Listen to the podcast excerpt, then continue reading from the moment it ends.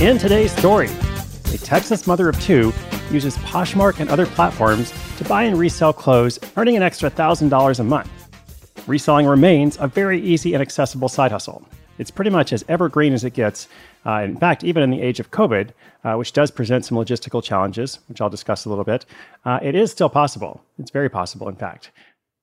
This story will also neatly and briefly summarize a few top tips for selling clothes you already have, uh, or if you want to go thrifting, like the person you'll hear about in the story. Uh, a few small things can make a big difference in turning over your items quickly and for the maximum price. So we'll talk about that. I will also recap those tips at the end with a short analysis. All that is coming up after this quick message from our sponsor.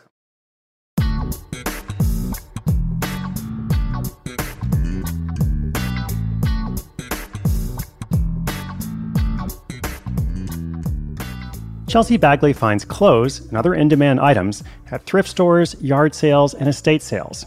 And she then resells them online, essentially spinning used threads into gold, or at least cash money. In addition to working part time at a fashion company, Chelsea looks after two young daughters at home. She discovered thrift and consignment stores when she had her first child. Her daughter grew out of her clothes so fast that buying expensive new outfits seemed like a waste of money. While looking for used baby clothes online, Chelsea discovered Poshmark, an e commerce marketplace.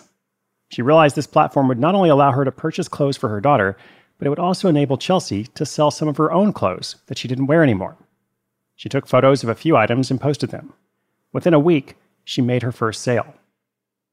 With that easy $20 in her bank account, Chelsea reinvested by hitting up her local thrift store and picking out four more shirts that she thought she could resell. She thought, why not? She'd only lose $20 if it didn't work out. But two of the shirts sold immediately for $25 each.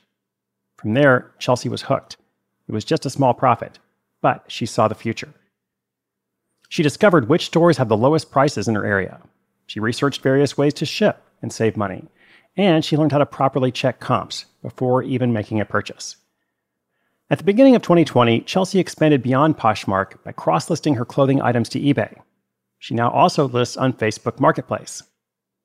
Over the course of selling hundreds of items, she's made some bad buys, things she was certain would sell but never did. But the more she researches and the more she learns about certain niches, like clothing, glass, and antiques, the more likely she is to spot the duds and avoid purchasing them. If she could go back, she says, she would focus on one niche or market at a time. But she wouldn't have waited so long to expand from Poshmark to the other selling platforms. That's because instead of spending her time looking for customers, these platforms bring Chelsea's customers to her. But she's also applied some general marketing techniques to help the process work as well as possible and to stand out from the crowd. What are those techniques? Well, she's learned photos must look attractive and professional, especially when selling on eBay. White backgrounds typically work best, and mannequin or modeled photos tend to give a boost whenever she's selling clothes. In terms of SEO, she's learned to always put the brand name first and give as much descriptive language as the character limits will allow. She admits it's basically keyword stuffing, which is not usually recommended for websites and blogs, but it can be good for eBay and other selling platforms. For Chelsea, the best thing about it is she doesn't feel the need to worry about money as much as she used to. If she needs a little extra money one month, or if she and her family want to save up for something special, she can work a little harder and get what she needs. With reselling, you typically get out of it what you put in. So if Chelsea is disciplined and adds new items on a regular basis, she can now easily clear over $1,000 a month in net income. Other months, she may take a break and only make a few hundred. She gets a lot of joy from helping used items find new life. A lot of the things she sells would otherwise end up in a landfill, but instead they go to people who will enjoy them. Plus, she almost always chooses nonprofit thrift stores, so her money goes to the organization and ultimately helps her community. But what about the pandemic? Reselling has become a little more difficult due to COVID 19. It isn't as easy to rummage for promising new items when stores are closed or limited. But Chelsea is keeping at it, and she's also blogging about non toxic living through a new blog called Nesting Naturally.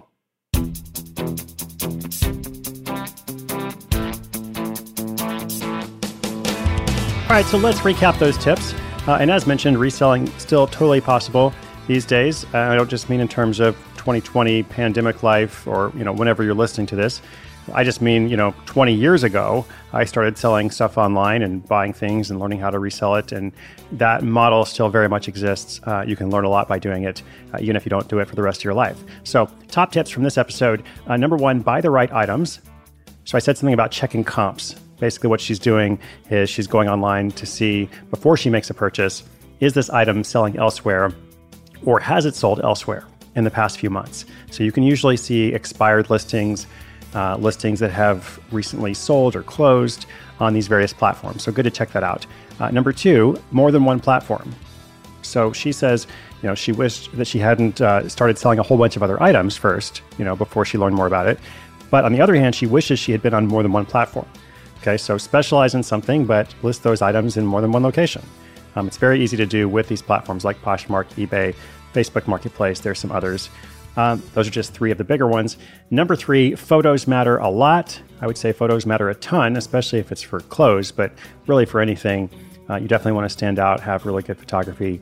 It's not that hard to learn, you know, some basic photo skills even with your phone. They can make your photos look a lot better than what other people do. Um, and speaking of what other people do, um, there was this tip about stuffing your keywords. You know, it sounds kind of negative when you say it like that, but basically it just means, you know, use those brand names. If you're selling, a, you know, a branded fashion item or whatever it is, make sure that that keyword is in the title, make sure it's in the first sentence of the description. Uh, repeat it a little bit later. If there's multiple keywords associated with that brand or that item, don't be afraid to use them. I mean, this is an auction listing, that's what people are searching for. So don't hold back. And of course, remember, inspiration is good, but inspiration with action is better. Thank you so much for listening today. I hope you find these stories encouraging. I hope they get you thinking and nudge you along the path.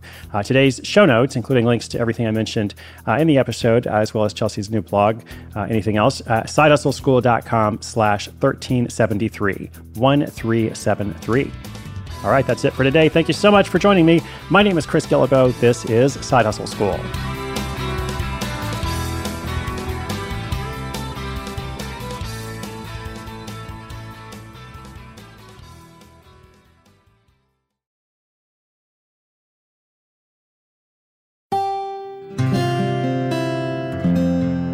From the Onward Project.